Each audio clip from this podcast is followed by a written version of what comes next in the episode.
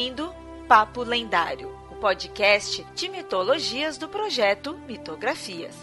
Quer conhecer sobre mitos, lendas, folclore e muito mais? Acesse mitografias.com.br.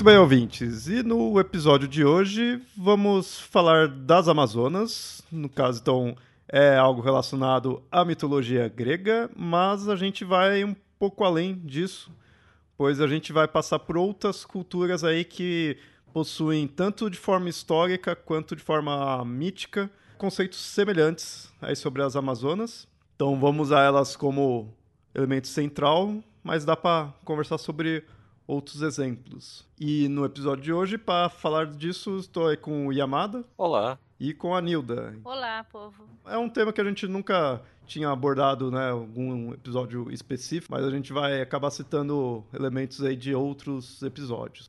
Bom, começando aí das Amazonas, é, o pessoal conhece muito esse conceito, né, quem elas são, tudo porque acaba indo um pouco pelo pra mídia, né, algo mais pop. É isso aí do, acho que a Amazona mais famosa de todas é a Mulher Maravilha. então, a pessoa acaba conhecendo por ela. Mas, obviamente, né, da mitologia grega, então tem narrativas, tem personagens míticos. aí e que, claro, são bem diferentes de como é representado da, da Mulher Maravilha, mas tem também suas semelhanças, né? Não existe uma Ilha Paraíso, né, com esse nome, Ilha Paraíso na, na mitologia. É, na mitologia, né, é, é, um reino de guerreiras e aparecem vários mitos gregos e aí tem-se a hipótese do nome. O nome das Amazonas em si é bem forte, não é por nada que a gente tem um estado com esse nome, porque tem uma certa relação aí que mais para frente a gente chega nisso. Mas o nome Amazonas, como um, um, grupo de guerreiras, é algo forte, tanto que é, é, virou até uma definição. Definição para guerreira. Isso, né? Para grupos né, de guerreiras. Tanto que, ouvinte, aqui a gente não vai falar de, guerre... de personagens guerreiras em si, diretamente. A gente vai citar esses grupos de guerreiras, né? Porque guerreira por si só a gente tem inúmeros, inúmeros exemplos históricos e míticos aí que mais para frente, né, em outros episódios, a gente pode citar, mas aqui hoje é sobre esses grupos né, de guerreiras. Nas competições também. Até hoje, competição olímpica de hipismo, mulheres são, são amazonas. O nome até Amazonas é, não se tem muita certeza da origem. Tem duas ideias em geral, que é uma que significa o fato delas cortarem um dos seios para melhorar o manejo do arco e flecha. Né? E aí isso daí, é, a palavra, né, queria dizer isso, né, sem o, o seio. E outra é um tem-se ideia de ter uma tribo iraniana que chamava Ramaz, Ramazan, que aí significaria guerreiros. Mas, assim, a primeira é, hipótese, dessa do seio, é uma que o seu ouvinte vai ouvir bastante isso. Só que, assim, não se tem nenhuma prova iconográfica. Você não vê nenhuma caracterização das Amazonas com isso. Então não se dá para dizer realmente que é isso. E esse da tribo também né, não se tem muita certeza. Então ainda não é nada. É isso, não é nada certo. Né? tem essas duas hipóteses. Bem mais fácil inventar o sutiã do que cortar um dos seis, né? Sim. E outra coisa, né? Muita coisa que a gente tem hoje sobre os gregos, os vem de traduções ou interpretações erradas de coisas que, que se encontrou, né? Então, no século 17, 18, 19, os europeus encontraram, é, como que é? voltaram a estudar mitologia, encontraram textos, começou a se fazer a arqueologia, a arqueologia surgiu, começou a se traduzir textos, e muitas dessas coisas foram traduzidas tendo em mente o pensamento do século 18, 19. Então, corre o risco de alguma dessas interpretações serem traduções erradas. Não é difícil que seja tradução errada da coisa, porque pode ser apenas assim: ah, elas amarravam o seio de uma maneira que, né, que o deixasse ele mais firme para não atrapalhar. E nisso é, a palavra é confundida com cortar e você traduz com cortar. Tá? Tem muito exemplo disso em tradução até de inglês para português você tem coisas erradas. Imagina você pegar um texto grego antigo descrevendo um, uma, sei lá, uma peça de roupa feminina da época. Podia ser isso. A gente não, não sabe dizer exatamente o que, né, o que aconteceu. E junta com isso com uma época que você está estudando ele, está re revitalizando o estudo dos gregos, que é uma época em que a mulher, né, é tida como frágil, como não não monta cavalo, não luta, não atira arco e flecha, você aí você tem novos estudos, novas arqueologias, você vai vendo que a coisa talvez não seja bem aquilo. Como esse exemplo das representações, né? Se você não tem nenhuma representação dizendo faltando seio, de onde tiraram isso? É, eu pessoalmente, assim, opinião minha mesmo aí, sem estar tá baseado em muita coisa aí, eu, eu dou mais é, crédito para esse da tribo, né? De ter uma tribo que tem algum nome mais parecido. Eu acho mais fácil daí do que a do Sei. Do Sei eu sempre fiquei meio assim, quando fui pesquisando mais ainda, por causa. Um, um principal motivo por causa disso, por não ter nenhuma representação nem nada, e assim, não é nem representação artística que veio depois. É, representação, é, citar isso nos mitos, nas narrativas, e não tem nada de. É coisa iconográfica, né? É, né, é, vaso, nada assim que mostre as Amazonas, nunca tem isso daí. Então eu fico meio assim, né? Acho que alguém falou e foi, foi indo nisso. Agora a questão de ter uma tribo, a gente vai ver ao longo do episódio que esse conceito da, de uma tribo de mulheres guerreiras, né, de um grupo guerreiro de mulheres, é algo tem um quê histórico, é, não só histórico como até é, geopolítico, porque tem coisas até mais recentes aí. Então, principalmente ali na região, tudo era muito mais fácil. A, o próprio conceito da Amazonas, ela, das Amazonas, elas vêm muito disso aí, de ser aquela ideia assim, tem o um mito, tem a narrativa, mas é, muito, tem uma forte possibilidade de ter sido baseado em grupos que existiram historicamente. É, arqueólogos de um tempo para cá encontraram lá na Rússia túmulos de guerreiras citas, né? E aí estavam enterradas tudo com equipamento, com, com várias coisas assim que você já tendo-se a ideia das Amazonas, você faz uma relação. E são guerreiras citas. E a, nas Amazonas, quando é dito de onde elas são, da, a Sítia é um dos lugares que elas poderiam ter vindo. É a Trácia, a Sítia, a Lídia e tem, tem outros nomes, né, outros locais. Mas acaba sendo esses daí os que mais se fala. O da Trácia é até interessante para a gente ver o, como elas são vistas dentro do, da visão grega né, daquela época. Mais para frente a gente entra aí nesse, nesse assunto. Mas assim, só para é, localizar o ouvinte, elas são dessas regiões e elas são filhas do deus Ares e da ninfa Harmonia. E aí você vê como que a maternidade delas não faz muita diferença. Porque essa ninfa, às vezes você encontra a Harmonia sendo uma divindade, que ela seria a concórdia, então ela é, é a antítese da discórdia, né, da Ares. E aí, no caso, a Harmonia seria filha de Ares, e aí então é meio diferente dessa ninfa. Então, assim, não tem muita importância quem é realmente a mãe delas. O mais importante é elas serem filhas de Ares, porque são guerreiras, não são filhas do deus da guerra. Isso que tem, você percebe a maior importância para o que elas são, para como elas são. E aí é aquela coisa clássica, é um reino composto só de mulheres, e aí fica assim, ou é só de mulheres, ou então os homens que tem ali era algo mais servil, ou, ou, então somente mulheres mesmos, e aí elas acabavam indo até outros reinos, ou então quando vinham estrangeiros, elas é, procriavam, né? transava ali, e aí se nascia filha, virava uma amazona, se fosse filho, aí assim, ou virava esse serviçal, que né, dos homens que trabalhava lá, ou era castrado, ou, ou os dois, né, ali, seria castrado e virava serviçal, ou era hum, expulso, né, abandonado, ou morria, ou seja, não se tornava alguém realmente do reino em si. Porque ou ele era morto, abandonado, expulso, ou se tornava numa profissão que não faria diferença, né? não era visto como algo é, digno, digamos assim, era um serviçal. É, eu vejo muito nessa essa versão de, né, do, dos homens inferiores no, no, reino das Amazonas, um certo, assim, é, você fala mal de reinos ou locais matriarcais, em que a rainha tem mais poder que o rei, em que o nascimento de uma filha é mais festejado que o nascimento de um filho, e várias sociedades têm isso. Só que não necessariamente por isso você tem homens inferiores ou não. O que você tem são papéis sociais diferentes. E isso pode ter causado muita estranheza para o grego. Se você tem um papel social entre os gregos, que o guerreiro é o, é o homem, o rei é o homem e tal, e você entra em contato com uma sociedade em que não é assim, você chega, sei lá, você, começa a imaginar que é totalmente o contrário, que o homem não tem valor.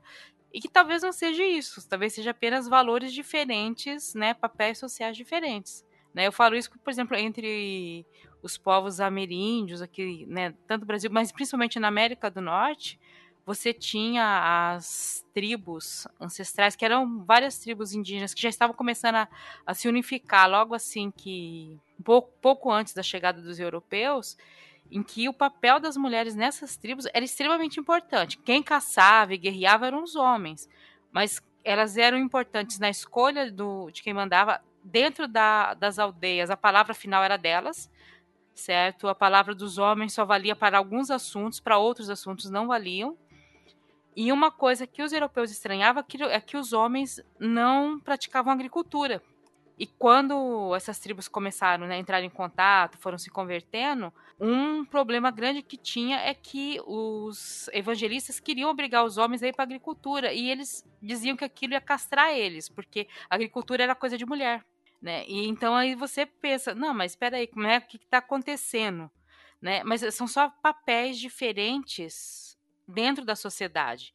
Não necessariamente o homem é inferior, mas imagina que isso dá um choque para qualquer sociedade, né? E você tem exemplos recentes de 500 anos atrás, 400 anos atrás, desse tipo de choque acontecendo no continente americano, e a única coisa que acontecia era que realmente era papel social diferente. Não é superior ou inferior, é o seu papel é esse, o meu é esse aqui, tudo bem. E é interessante ter posto daí dessa questão da, de papéis diferentes e esse baque que dá, porque querendo ou não, a gente vai conhecer as Amazonas. É, vamos considerar assim que tinha-se um reino dessa forma ali. Então a, a mulher ali reinava, ok.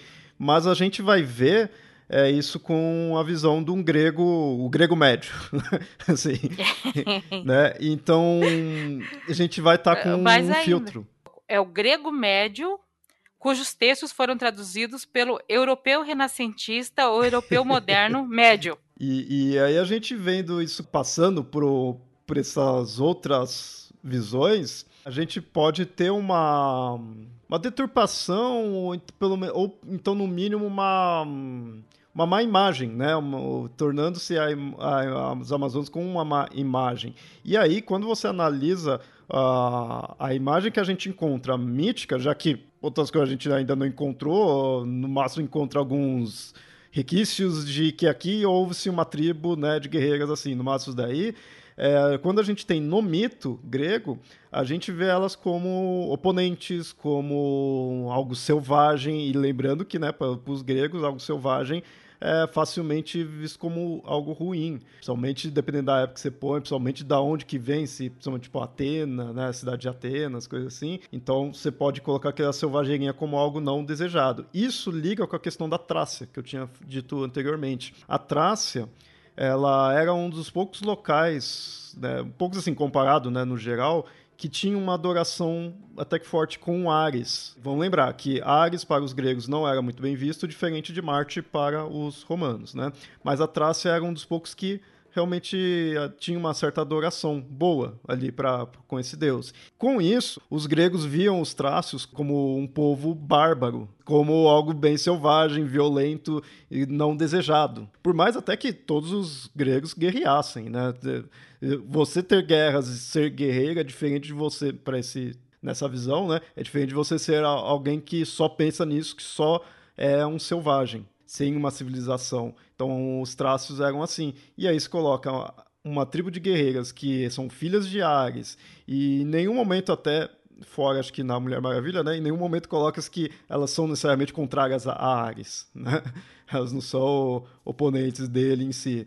Então, elas são filhas dele, são da Trácia, um local que realmente é de seres selvagens, seres né, violentos e de forma pejorativa. Ou seja, a gente tá, a gente vai ver nos mitos, né, nas narrativas, as Amazonas dessa forma, como violentas e oponentes. E que assim, muitas vezes isso, mais no final a gente conclui isso daí comparando com outros de, de, outras culturas, mas a gente vai ver elas como elas não deveriam estar com esse papel. Elas não, tipo, elas estão reinando, não deveria reinar, elas estão guerreando, não deveria guerrear, elas deveriam fazer o papel feminino, mas não estão. Então elas estão erradas, então são um oponente, então é um oponente. Isso é uma forma de, de enxergar principalmente por algumas narrativas de quando tem-se o encontro de alguns heróis com alguns personagens, é, algumas Amazonas, né?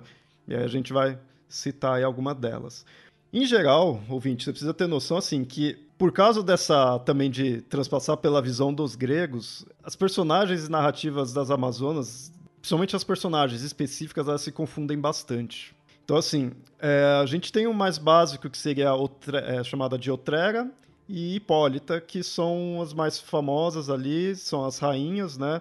O Trega, se não me engano, é a que é considerada a primeira. E aí tem as. Lembra que eu falei delas serem filhas de, da harmonia. Quando se coloca essa Outrera, põe que ela, que é a rainha das Amazonas, a primeira, e que se uniu com Ares. Já né, descarta aquele negócio da maternidade da, daquela ninfa.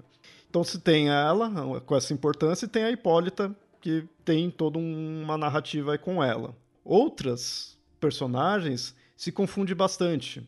É, às vezes você vai encontrar personagens femininos que foram importantes ali em um momento, então você também encontra uma versão amazona dela. Meio como assim, tipo, ah, essa, essa mulher guerreou, né, foi, lutou ali, foi algo, foi, né, algo importante, então ela seria uma amazona. Né, entra nessa, nessa questão. Então se confunde bastante. Né? As Amazonas, com isso, elas acabam sendo um, mais uma imagem de algo, mesmo que tenha um quê histórico, porque seria isso, né? As a tribo das guerreiras, do que algo realmente ali mais fixado em si, mais complexo, né, mesmo, acaba se diluindo o, a imagem delas nisso, enfraquecendo, né, de certa forma. E aí a gente tem da Outrega, a gente tem uma outra chamada Pentesileia. Ela é considerada a irmã, algumas vezes é posta como irmã da Hipólita. É, a Pentesileia, ela apareceu na Guerra de Troia, né? De vez em quando Isso, ela é mencionada. É, a da, é a mencionada na Guerra de Troia. É, mas vê, fica só tipo mais uma menção ali dela. É, então elas são personagens que compõem narrativas, outras narrativas, assim, né? Essa da próxima, vou falar, que é a Mirina, também chamada de Esmirna, Segundo um autor, ela, é, ela declarou guerra. Ela era a Amazona, né? E ela declarou guerra com aos Atlantes, que habitava ali o país vizinho da Líbia. E aí tem uma cidade, né? Ela construiu uma cidade com o nome dela, que ela tacou os Atlantes, destruiu e construiu a cidade dela com, com esse nome. E aí mais para frente delas terem sobrepujado os Atlantes, ela, os Atlantes mesmo restantes é, pediram ajuda às Amazonas para que ajudasse a eles a lutarem contra as Górgonas. Então, calma aí, ouvinte, que eu vai, aos poucos você vai entendendo, porque esses nomes estão tá meio confusos, né? a Mirina, ela foi lá, enfrentou, né? Junto com as Amazonas, enfrentou e, te, e venceu. Algumas das Górgonas conseguiram escapar, e aí foram lá, se apoderaram das armas e matou também boa parte das Amazonas. Né? Mas mesmo assim perderam, né? Mas teve, tipo, a luta se prolongou. Mais para frente, ela conseguiu conquistar tudo, teve a ajuda dos Atlantes, que, ou seja, anteriormente ela tinha vencido os Atlantes, mas depois teve o auxílio deles. E aí foi para ouvinte, você vai se confundir mais ainda agora. Aí ela foi para o Egito, onde o Horus estava reinando ali. E aí tiveram-se algumas batalhas e aí depois fez um tratado de paz. E isso ela continuou indo para outras regiões e também guerreando, dominando, foi para a Arábia, foi para a Síria, né? foi vários locais que ela foi já foi assim, né? Foi foi conseguindo dominar mesmo ali. Até que foi morta por um rei chamado Mopsu, né? Um trácio até, tinha sido expulso de lá e aí acabou matando ela. Ou seja, meio confuso se for pegar tipo as referências que se tem, né? Mas lembrando que isso daí é de um autor específico, né, um autor antigo, né, da, autor da Biblioteca Histórica, Diodoro Ciclo. Ele que conta essa história. E assim, essa narrativa ela tem mais um quê de construção histórica né, do que mítica mesmo. Mostra bem que ela foi uma história bem criada, não era do povo em si, não era assim, algo bem artificial, meio que para dar um, umas explicações. É uma Amazônia que surge na África, no continente africano, no norte da África, e depois vai em direção até a Síria, e ali, que é perto da região das outras Amazonas, porque a Trácia é aquele pedacinho. Hoje em dia, seria aquele pedaço da Turquia que fica no continente europeu. Não é exatamente aquilo, mas fica naquela região. É aquela região ali, né? A Trácia faz parte do que, que é aquela região hoje.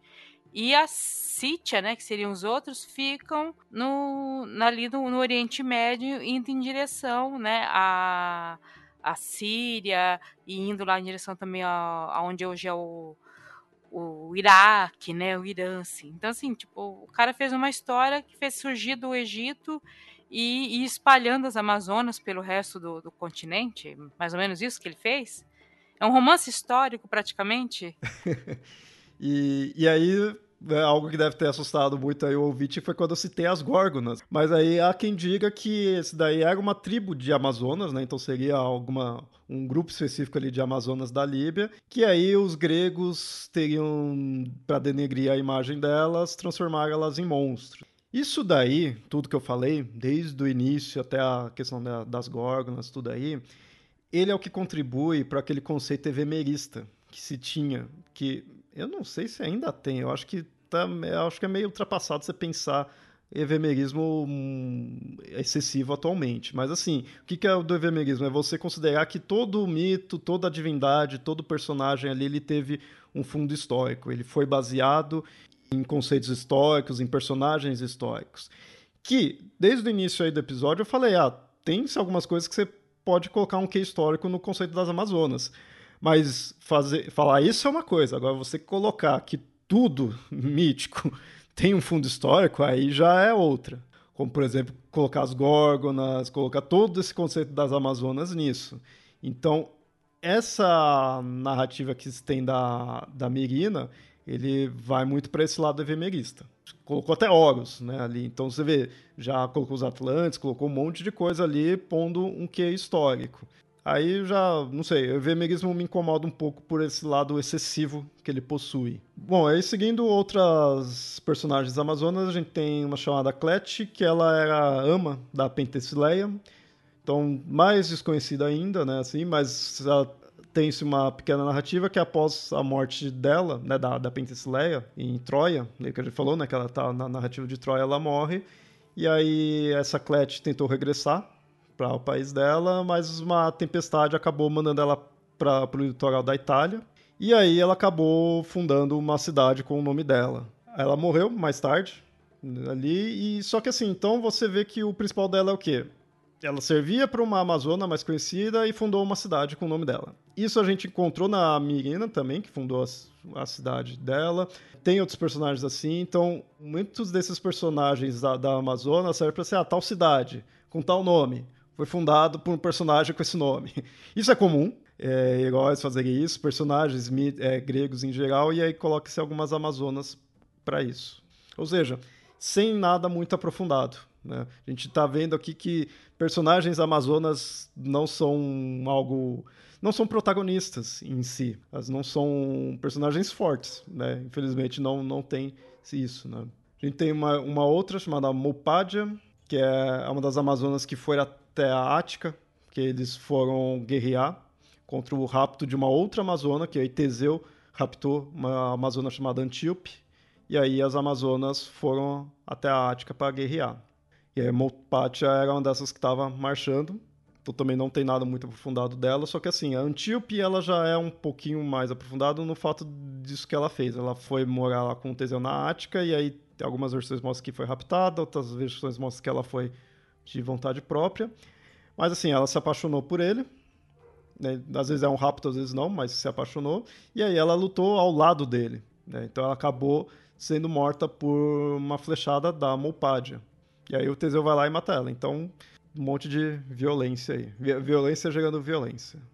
Uma outra chamada Pitane, que aí também é uma que fundou uma cidade com o mesmo nome dela. Então, é isso a história da, da personagem. Então você vê que são só nomes para são personagens para justificar o nome. E aí por fim nós temos a Hipólita, que acho que deve ser a amazona mítica mais famosa aí, qual você mais escuta o nome em si. Ela até que tem algo mais descritivo em si dela, né? Dep dependendo da era dos quadrinhos que você pega, ela vira a mãe que concebeu tem vezes da origem que ela é filha de Ares, tem vezes que ela é filha de Zeus, tem vezes que ela é filha de, ha de Hades, tem vezes. De Hades? Aham, já teve uma versão que ela foi apresentada como filha de Hades.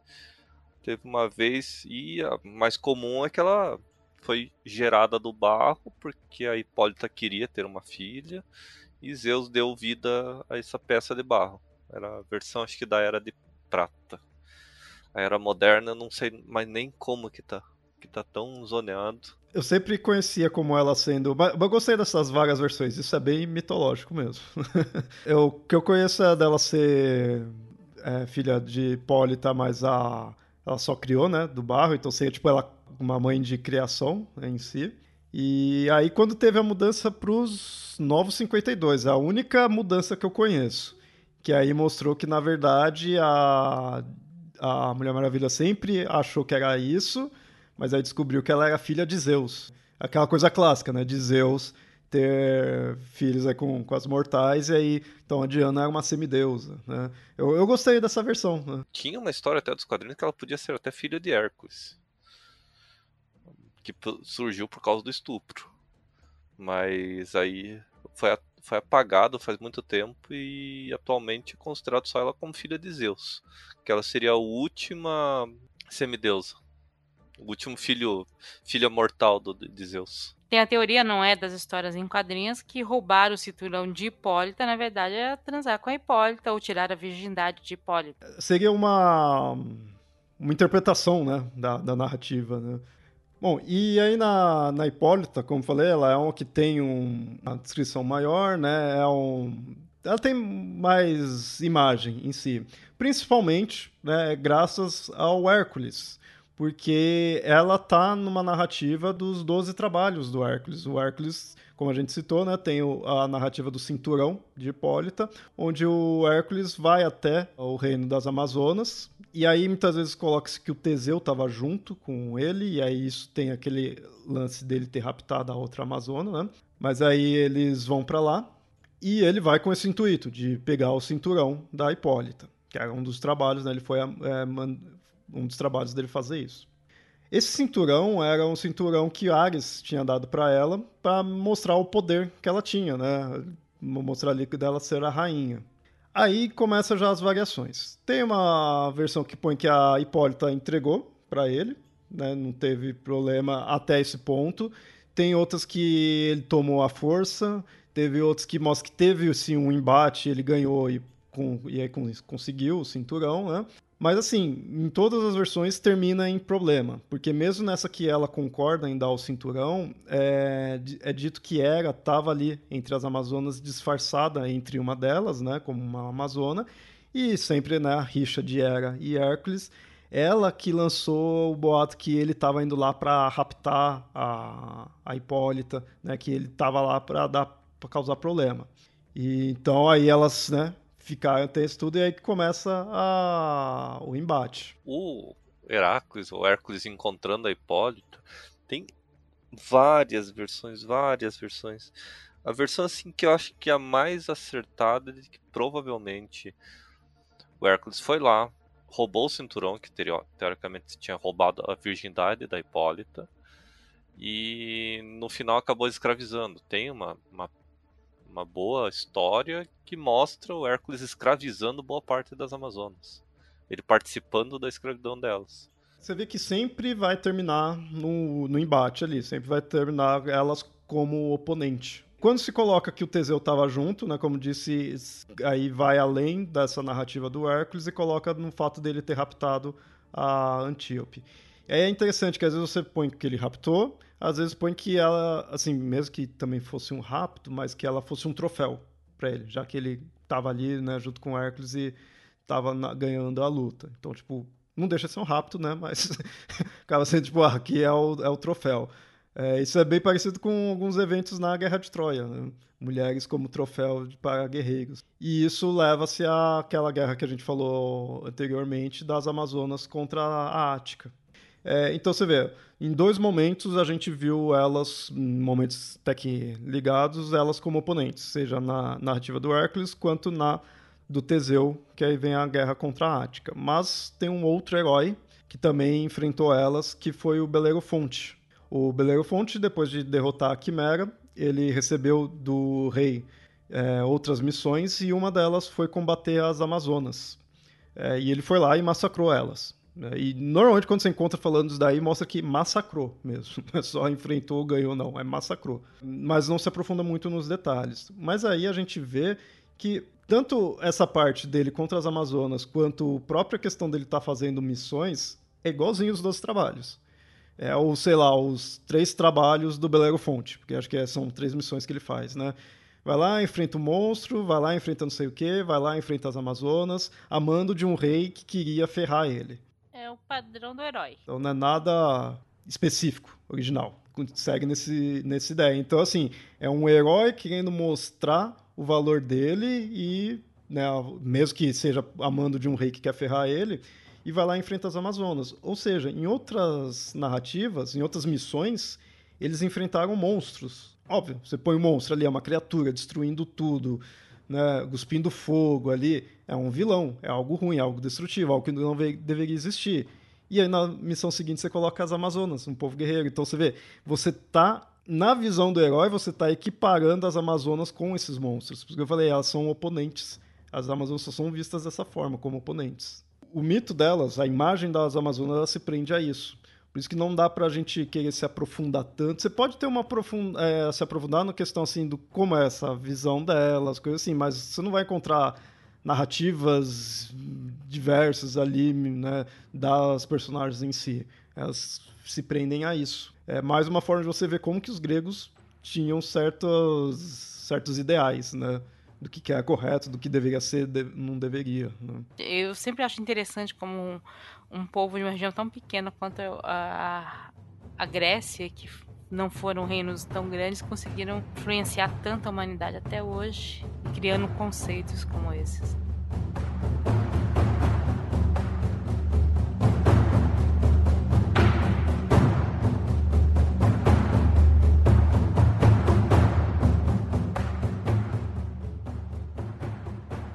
Bom, mas esses daqui foram as Amazonas. A gente falou aí como elas são as características de alguns personagens, mas como eu falei, é um conceito que se encontra em outras culturas. Essa ideia de grupos femininos de guerreiras. E um que a gente tem aí é aqui mesmo, das nossa, na nossa região, que é das Icamiabas, dito como as Amazonas brasileiras, né? O pessoal chama assim, é, as Amazonas indígenas, tem todas essas coisas assim, mas é porque faz referência assim, ao, a essas person as personagens amazonas gregas. Né?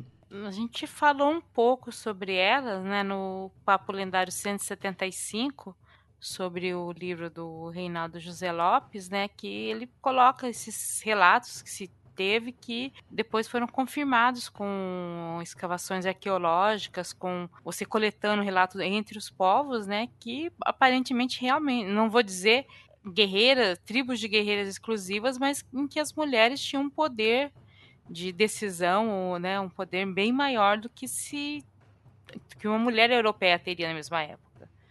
Então isso dá origem a esses relatos aí, mistura cultura de um com o outro e, e passamos a ter guerreiras indígenas, né, amazonas indígenas, dando nome a rios e, e regiões por aí. Outro que a gente tem é a Onabugeisha, que são agora a gente estava aqui no, na nossa região aí do Brasil, a gente vai para o outro lado do mundo.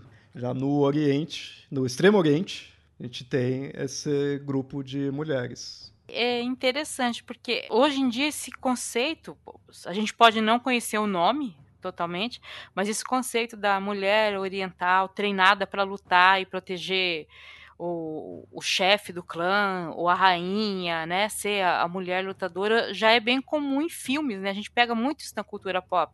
Então ela luta com leque, luta com pequenas adagas, ou então enfeites de cabelo, ou hashi, que são utilizados como armas, né? E normalmente são lutadoras exímias. Agora, nesse caso da Ona Bugeisha, elas deram origem a né, um tipo de luta que continua até hoje, que é a, é a luta da Naginata, que é uma, uma lança longa, né, normalmente de, um, de uma madeira um pouco leve, que na ponta te, teria uma lâmina, normalmente meio em formato de meia-lua, né, meia arqueada, que ajudaria a mulher a lutar de longe. Então, você lutando com essa lança, que não é uma lança pesada, a mulher consegue se defender. Então, normalmente elas ficavam em linhas de defesa, de vila, de templos. Elas não iam para frente da batalha, mas elas eram uma, uma linha de defesa muito importante. E com o tempo isso acabou virando uma arte marcial e hoje em dia você tem apresentações de Naginata, normalmente só com mulheres lutando, e aí essa lança, a, a parte de metal, né, que seria a ponta metálica, é substituída por uma ponta meio que de bambu para isso. Eu sei isso porque eu tentei treinar por seis meses como o dojo de treinamento era bem afastado nos horários que atrapalhavam, eu tive que parar as lutas, né? Mas é muito interessante, porque eu tinha uma Naginata que ficava no dojo, mas em casa eu treinava com um cabo de vassoura algumas posições. Não era do mesmo comprimento, mas eu conseguia treinar. E eu vi que eu conseguia me defender com um cabo de vassoura sem precisar chegar perto das pessoas. Então, assim, eu percebi o quanto essa forma de luta era importante para a defesa feminina, né? E muito eficiente, porque se você dá atinge a cabeça da pessoa com aquilo, mesmo sem ter a lâmina, a pessoa pelo menos desmaia. Se você atingir os pontos que são te ensinados, sabe? Você faz a pessoa desmaiar tranquilo. Muita gente pensa que é a cabeça, não sei o que mais. Não, tem pontos no tem um ponto aqui embaixo, um pouco acima do abdômen, entre o fim das costelas e para cima da barriga, mais ou menos. É um ponto que se você acerta, você não precisa enfiar uma lâmina ali. Você acerta com a ponta de um cabo de vassoura ali, você faz a pessoa desmaiar. A pessoa desmaia de dor ou fica completamente imobilizada por algum 15, 20 segundos. Ah, pouco tempo é, mas para você escapar de uma agressão, escapar de um. Escapar de alguém que queira te atacar já é 15, 20 segundos, é tempo suficiente. E se é, por exemplo, invasão a uma vila, invasão a um castelo, essa linha de frente fazer a pessoa ir lá, fazer os guerreiros, sei lá, desmaiarem por alguns minutos, pode ser a diferença entre chegar ou não socorro. Né? Então elas eram uma linha de defesa, não vou dizer a última, mas era uma linha de defesa que você tinha que se tinha. Você deixava as mulheres, mas você deixava mulheres treinadas para fazer essa defesa né, mínima até você conseguir um reforço. Sem falar, quando um, um, grupamento invadia uma vila e percebia que a maioria eram mulheres, eles acabavam subestimando a vila. Eles não esperavam que as, não iriam esperar que mulheres ou até mesmo idosas iriam saber lutar. E eu já vi senhoras assim chinesas, japonesas, bem habilidosas em é, artes marciais e com fôlego que deixaria qualquer adolescente aí por aí de queixo caído. É, sendo treinada, você aguenta muita coisa, né? Vira a mestre anciã. Genkai. É. Bom, a gente passou pela América, foi para a Ásia e agora vamos para a África, que a gente tem as guerreiras de Daomé, ou também chamadas de Amazonas de Daomé. Né? Então você vê que o definição aí de, de Amazona. O mais legal que me chama mais a atenção delas aí é que elas foram inspiração para as Dora Milaje do Pantera Negra, né? do, do personagem de quadrinhos Pantera Negra, aquelas guerreiras ali que fazem a guarda dele, foram inspiradas nessas guerreiras de Daomé. E essas são até que mais recentes, né? Até as roupas são meio que parecidas, o estilo de, de vestimento. No caso, é coisa de 1800, aí tudo que estava tendo nelas ainda. Acho que a, a, última, se não me engano, morreu em 1979, então, tipo, é coisa mais recente mesmo. É isso que é interessante. Todos esses é, fora das Amazonas, que tem o que mítico, esses outros tudo são exemplos históricos. Mas esse das guerreiras de Daomé é algo mais recente. Elas eram um corpo de guarda do rei, né? Elas eram, um, digamos assim, seria a guarda real mesmo, aquela guarda mais, né, mais importante da vida do rei, de ir para a luta, que normalmente tem uma influência política também bem grande. Quase todos os países que têm guardas reais, as guardas reais têm, né, tanto homem quanto mulher. Uma guarda real sempre tem uma importância política muito grande. E elas tinham alguma importância nesse, nesse sentido também. Tanto que a tradução de Arroshi, que era o nome delas, poderia ser ao pé da letra como esposas do rei, se fosse traduzido, mas num, na língua deles quase que serviriam como guardiãs do rei. Seriam a, a, a linha de frente do rei. Se você tentasse qualquer coisa em cima do rei, você tinha que passar por elas. Elas eram soldadas, eram guerreiras muito bem treinadas. E eu acho que o último rei do Daomé, quando ele foi deposto, foi deposto com elas. E o, o Leonardo falou, não, elas são do século XIX, né, começo do século XX. Só lembrando, o continente africano só foi é, conquistado pelos europeus a partir de metade do século XIX, a partir de 1850 em diante. Antes disso, não se conquist, havia conquistado. Se havia pontos no litoral que se tinha grande influência europeia ou pontos que você tinha, né, cidades europeias. O interior do continente africano era totalmente africano até essa época. A grande destruição que aconteceu no continente africano foi mais no século XX do que em qualquer outra época. Ao contrário, do, por exemplo, aqui do continente americano. Porque, assim, não, não dava para vencer os africanos com doença, como aconteceu no, no continente americano. Isso também na Ásia. Na Ásia também, vários que foram chamados colônias depois também é coisa do século XIX. Antes disso, eles eram no máximo reinos coligados, reinos parceiros, tinha que fazer acordo e qualquer coisa os, os países da Europa perdiam o domínio que tinham lá.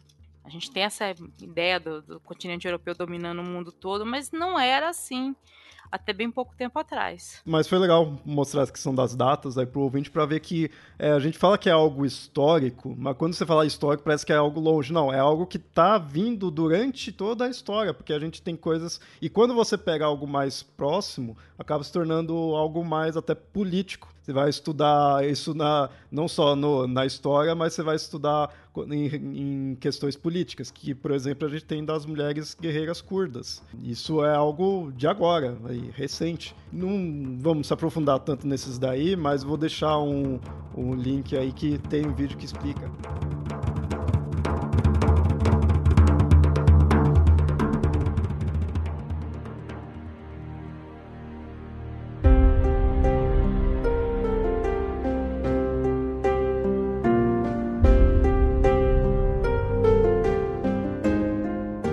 Ouvinte! Se você é novo por aqui, saiba que pode nos ajudar apoiando financeiramente, pelo Padrim, em padrim.com.br barra mitografias, ou pelo Catarse, em catarse.me barra mitografias. E aproveito aqui para agradecer demais a quem já nos apoia. É graças a vocês que continuamos a produzir conteúdo com um papo lendário sempre na data. E agora, voltemos ao episódio.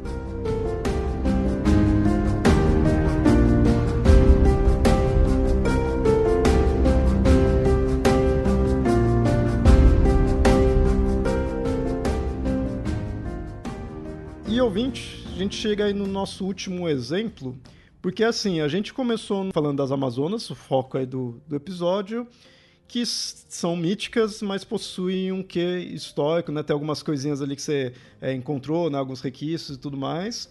É, mas ele vai muito pro lado mítico, então ele vai muito da visão que o grego tinha disso, ele tem todo aquele esse lado fantástico, vou dizer assim. É, enquanto os outros, a gente viu muitos exemplos ali puramente históricos. E aí agora a gente volta para um lado mítico, que é aí muito hum, estudioso de cultura e mitologia nórdica faz uma relação com as Amazonas. As Amazonas são o centro desse, desse aspecto, né, de mulher guerreira.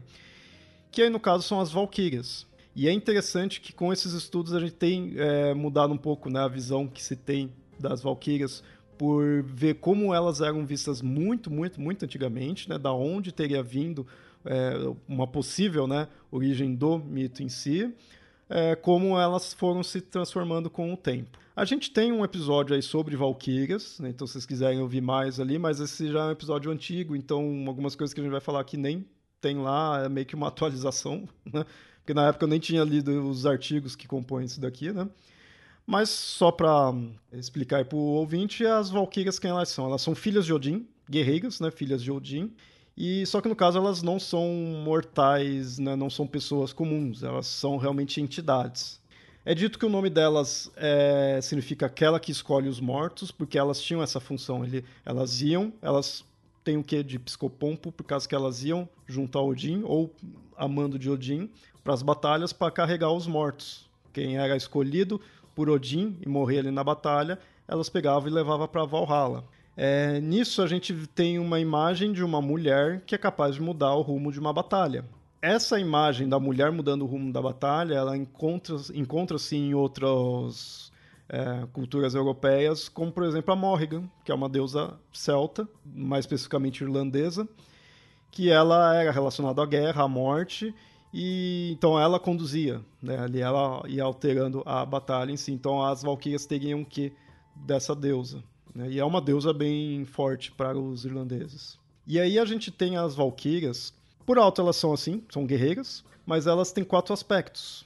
E, aí a gente vê como elas foram mudando com, com o tempo. Mas elas têm esse daí, que elas são serviçais, né, atendentes, digamos assim, que quando elas levavam o corpo para Valhalla, lá em Valhalla, elas não estavam mais como guerreiras em si, elas estavam como serventes dos guerreiros de lá. Iam lá e entregavam o que eles precisavam, lá só ficavam bebendo, né? Então quem entregava as bebidas eram elas, assim. Isso de acordo com inúmeras narrativas né, que a gente tem no, dos nórdicos. Em outras a gente vai ver elas como amantes e esposas dos guerreiros. E é interessante quando entra nesse quesito de amante e esposa, você vê que quando ela vira esposa, ela meio que tipo para de ser uma valquíria em si, ela se torna algo limitado, algo mortal. Então ela perde o lado guerreiro e fica como uma esposa só. Elas têm as guerreiras, né, as versões de guerreiro, que é o mais conhecido aqui, o mais popular, e como profetisas também. Então essas são as quatro visões que, que se, são os quatro tipos de valquírias que os estudiosos dividem, conforme é, é encontrado nas narrativas. E aí, como eu disse, é, esses mesmos estudos acabam comparando as valquírias com as amazonas. É, não só por ser guerreiras, mas todo um, esse aspecto do, da imagem que o feminino tem ali perante a cultura. As, as valquírias são um ser mítico e é um ser mítico que pode ser muita coisa, vários, esses vários aspectos, todos ligados ao feminino. Você também pode ligá-los ao masculino, tirando, acho que o de esposas, não sei é um ser feminino, mítico, mas complexo. Não é apenas a guerreira, ou apenas a mãe, ou apenas a filha, né? Elas são, podem ser essas quatro coisas aqui tranquilamente.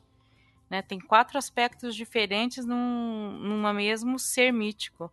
Isso é, isso é bem complexo. É, é interessante ter esse tipo de, né, divisão. Foi legal você ter falado delas serem complexas, que é bom deixar claro pro ouvinte aí que as Amazonas, por mais legal que seja a imagem delas ali, os personagens em si, por mais que você goste, a gente viu que não dá para querer se aprofundar tanto, querer tornar algo tão complexo em si.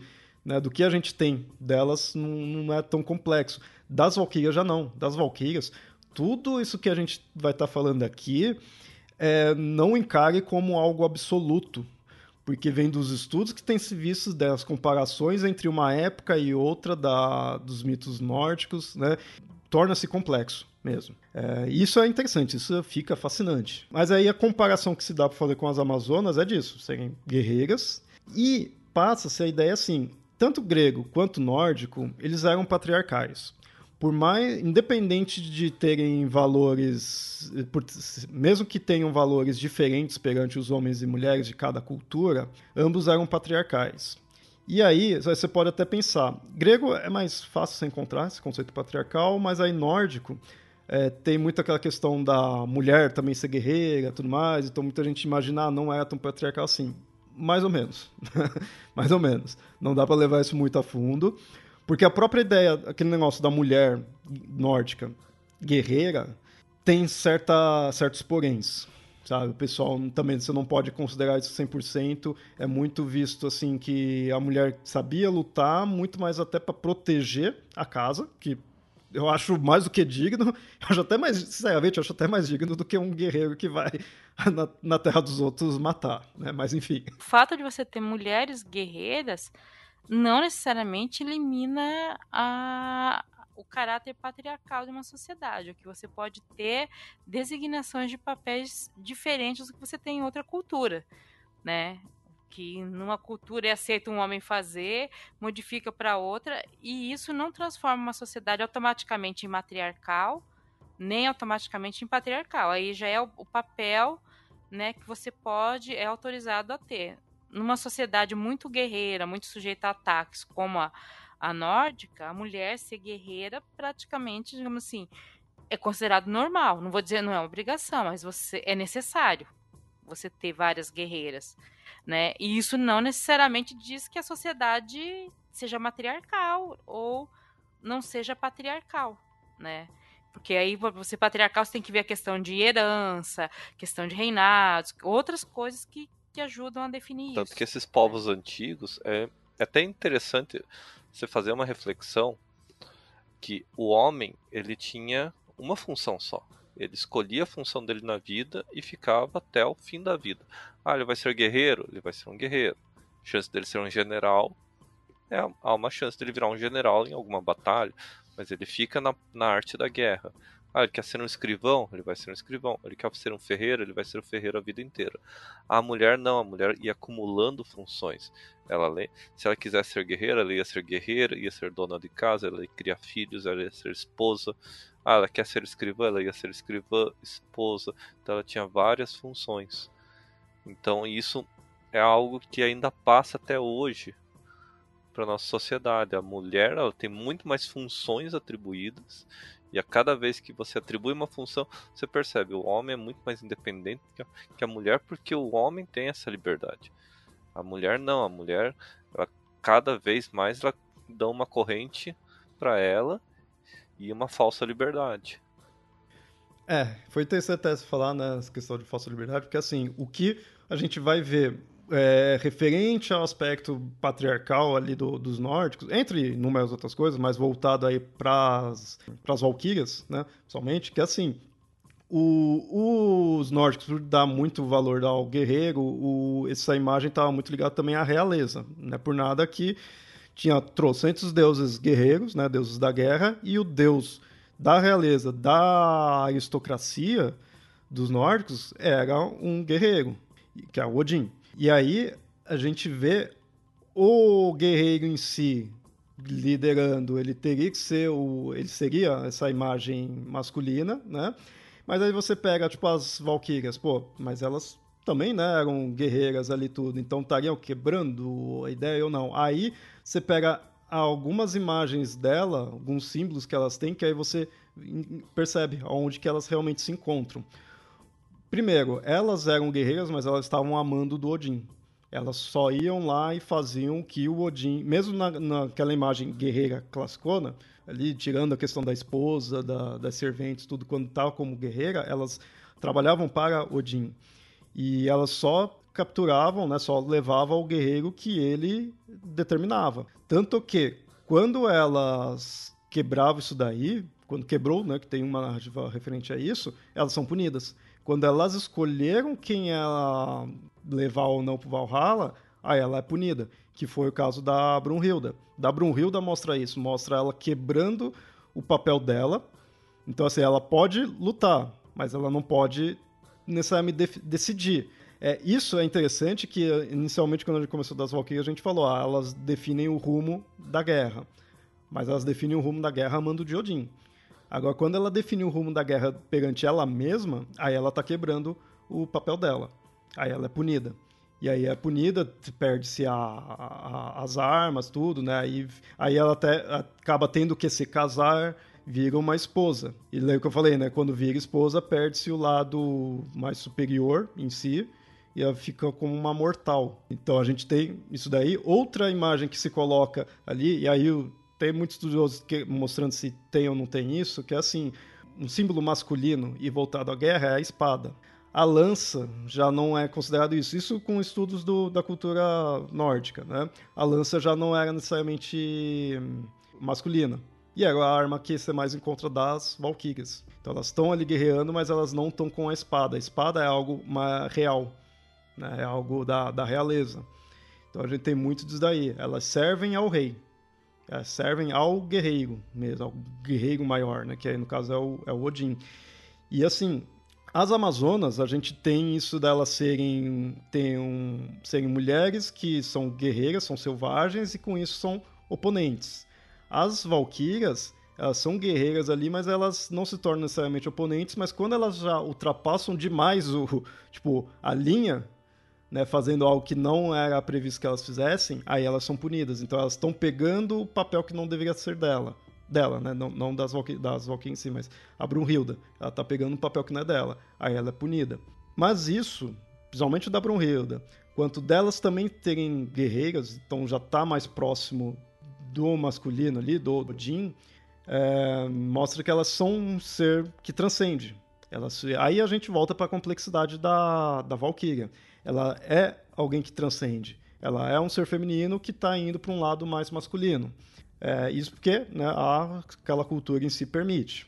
Ela ser um, um, uma entidade que transcende também está ligado com o próprio lado psicopompo delas elas transcendem não só a imagem de masculino e feminino, quanto os mundos em si. Porque elas estavam aqui na Terra como estava no, no pós-vida, né? no, em Valhalla. Então elas são um personagem né, que vai caminha entre os reinos, digamos assim, e por isso que você sempre vê praticamente uma valquíria num cavalo. E o cavalo também é um símbolo de psicopompo e também é um símbolo de que transcende porque ele carrega né, a pessoa. Então, todos esses elementos que tem na Valkyria vai explicando onde ela se encontra perante visão nórdica. Né? Quando você conhece as Valkyrias inicialmente, normalmente através da, da ópera dos, dos Nibelungos, a, a história ou quadrinhos que, né, que conta isso, você não imagina ela como psicopompo no primeiro momento, né? Como essa figura que está é, levando os mortos, porque é uma história que isso é um, um, detalhe do começo da história, né? E a maior parte das pessoas conhece através disso, através de um desenho do Pernalonga. mas quando a gente começa a, a, estudar, você vê que tem um, né, esse, esse, outro significado. Você até acaba ficando assim meio que chocado, assim, né? Tipo, ela é outra coisa? É, ela é outra coisa também é outra coisa, né? Ela é muito mais ligada à morte que qualquer outra coisa. É, eu vou, ouvinte, eu vou deixar no, no post aí links dos dois principais artigos que se aprofunda aí da, das Valkyrias e até um desses vai até além e compara até com as gigantas. Isso é bem interessante, eu acabei não pondo aqui, mas assim, é, as gigantas, por sua vez, gigantas nórdicas, né? Por sua vez, já são oponentes, porque gigantes são oponentes aí que é a diferença. Enquanto as Valkyrias têm essa questão mais de, de adoração, de respeito em si, né? Tipo, quem não, né, não gosta ali das Valkyrias, que guerreiro não gostaria, né, de ser levado ali pelas Valkyrias. A Giganta já não, a Giganta já é sempre posto como oponente da, do, das divindades. E aí, das Gigantas já está mais voltado também para elas serem a natureza, porque os, o embate dos nórdicos, ali, dos ases, com os gigantes, é, muito disso daí. Seria o homem, né, o ser humano, né, desculpa, seria o ser humano dominando a natureza. Então ele tendo controle da natureza, porque principalmente que para os nórdicos a natureza é algo tenso pela região onde eles né, se encontravam. Então eles teriam, seria sempre um obstáculo, seria sempre teria que em algum momento dominar ali. As gigantas você já vê mais um que de Amazona, nesse sentido de ser sempre um oponente e algo que. E, e as gigantes, é, se me engano. Agora eu não vou ter certeza, precisaria ver no, no, no artigo, mas se me engano, as gigantes coloca elas usando armas que elas não deveriam ter. Sabe? Acho que até coloca espada, coisa assim. Mas são armas que não deveria ter. E enquanto que das Valkyrias elas estão do jeito certo, do jeito que deveria ser perante a cultura ali, né? Seria isso. Elas estão com a lança, tudo tá fazendo o papel delas. As gigantas já não, a giganta já tá quebrando mais ainda. por isso que elas são oponentes, por isso que são derrotadas. As Valkyrias, como eu falei, elas não são como as Amazonas por serem oponentes. Tanto que elas, digamos, são do lado do bem, digamos assim. Mas, agora você para e pensa. Um ser feminino, mítico, guerreira, que é bem vista pelos homens, né, pelos mortais e pelos homens mortais, né? cuja narrativa mostra a relação de pai e filha. E pai e filha sendo pai um deus regente. Eu posso estar falando tanto da Valkyria, das Valkyrias, né, qualquer uma, quanto da Atena, né, da deusa Atena. E aí a gente compara. Eu não vi nenhuma, isso eu achei interessante, mas eu não vi pouquíssimas comparações com as Valkyrias com a deusa Atena. Mas elas, por elas não serem oponentes, elas estão mais no estilo da deusa, a, da deusa Atena. Ela não é algo ruim, pelo contrário, é algo bom, é algo desejado, é algo superior ao homem mortal, que vai né, levar ele até. Vai, vai fazer ele evoluir, vai dar um empurrão ali. A, a deusa Atena, o empurrão é deixar itens né, mágicos, alguma coisa assim, para o herói. As Valkyrias, o empurrão é levar para Valhalla. As Valkyrias, a gente tem o um episódio que ela que a Brunhilda desobedece o pai, e aí é punida. Atena, a gente não. Cabeça agora, não tem nenhum episódio dela desobedecendo Zeus. Mas pelo contrário, a gente tem um episódio onde ela jura virgindade na frente de Zeus. Então, um foi punido, um quebrou e foi punido, o outro está aceitando o mando né, do, do Deus Pai. E, e, os dois Deus Pais regentes, né? São os, os líderes mesmo. Então a gente tem essa semelhança de ambas imagens. Bom, e aí a gente faz toda essa comparação mítico-histórica. E, assim, em nenhum momento é para dizer que a visão que se tem está errada, porque, na verdade, como falei, das Valkyrias é extremamente complexo, das Amazonas tem um viés da cultura ali, das Amazonas, das Valkyrias também teria, né? Mas a mais a questão da complexidade que assim, a gente tem que entender como que elas são vistas ali naquela cultura. Eu, pessoalmente, não vejo problema delas serem algo bem visto agora, no sentido de um personagem forte.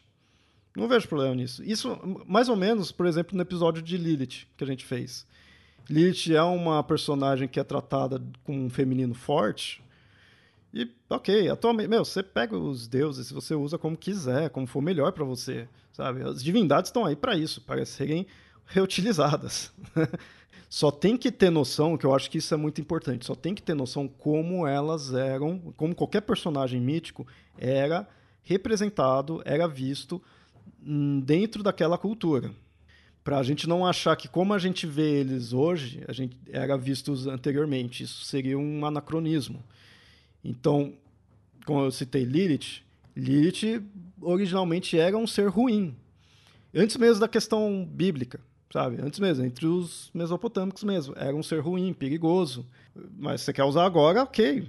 Ah, não vai achar ruim. Os deuses não vão te processar. A deusa Atena também tem o limite ali de como é a imagem dela, sabe? Ela está sempre ali ajudando um herói, sempre ajudando um protagonista. Ela não é protagonista. As Valkyrias, quando foi fazer algo por si só, foi punida. Então, a gente tem que entender dentro ali do, do contexto, dentro daquela cultura, os valores da cultura. Isso eu acho bem importante, para a gente não pegar os valores que a gente tem ou que a gente quer agora e transpor para antigamente. A gente tem que entender essa diferença. Mas se agora você quiser utilizar. Meu, eu, eu gosto bastante da deusa Atena, eu, eu gosto bastante da, das Valquírias, mas tem que ter noção que outra época tinha uma outra imagem, um outro, uma outra importância e uma outra função na sociedade, né? Sim, Porque os sim. deuses têm funções diferentes em sociedades diferentes e épocas diferentes, né? Tem gente que às vezes pega e transpõe, sei lá, o chefe do deus, dos Zeus como, como se fosse meio que o deus cristão. E não é, gente. Desculpa, não é a mesma coisa. Não, não é. Ele é um deus supremo, mas ele não é a mesma coisa. E assim, não tô falando nem por causa de, de, de por ser a minha crença eu achar coisa assim. É um contexto social diferente, uma atribuição diferente para o Deus. Né? Para o Deus, para o mito, para a lenda, contextualização alguma. Uma coisa é você trabalhar dentro desse mito, outra coisa é você descaracterizá-lo totalmente. A única coisa que ter parecido é o nome e, sei lá, uma aparência que lembra uma imagem antiga. Uhum, exatamente. Né? Foi legal você ter falado de Zeus, porque eu, eu citei aí as Valkyries Amazonas, que é o tema do episódio, mas isso vale com qualquer personagem. Pega os deuses, os heróis. Vai, vai pegar herói grego para você ver se aquilo lá poderia mesmo ser considerado herói, o que eles fazem. Né? Então, é, não entra no nosso quesito de herói agora. Né? O, eu tenho medo até de quem realmente considera aquilo ser heroísmo, mas enfim. mas é isso, não pode né, colocar os valores de, de hoje. Bom, e é isso, gente falou um pouquinho das Amazonas, porque não, realmente não dá para se aprofundar tanto nelas, e para comparar com diversos outros exemplos, indo até para os nórdicos, mas também achei muito interessante por ter esses conceitos históricos, exemplos históricos aí de grupos de guerreiras. Isso eu acho bem, bem interessante. Né?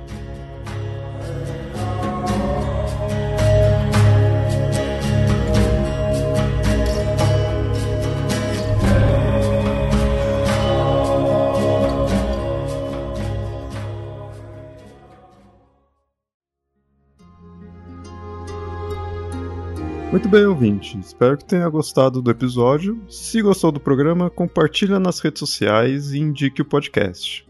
E se tiver algo para acrescentar, comente lá no site ou envie e-mail para contato@mitografias.com.br. E até o próximo episódio.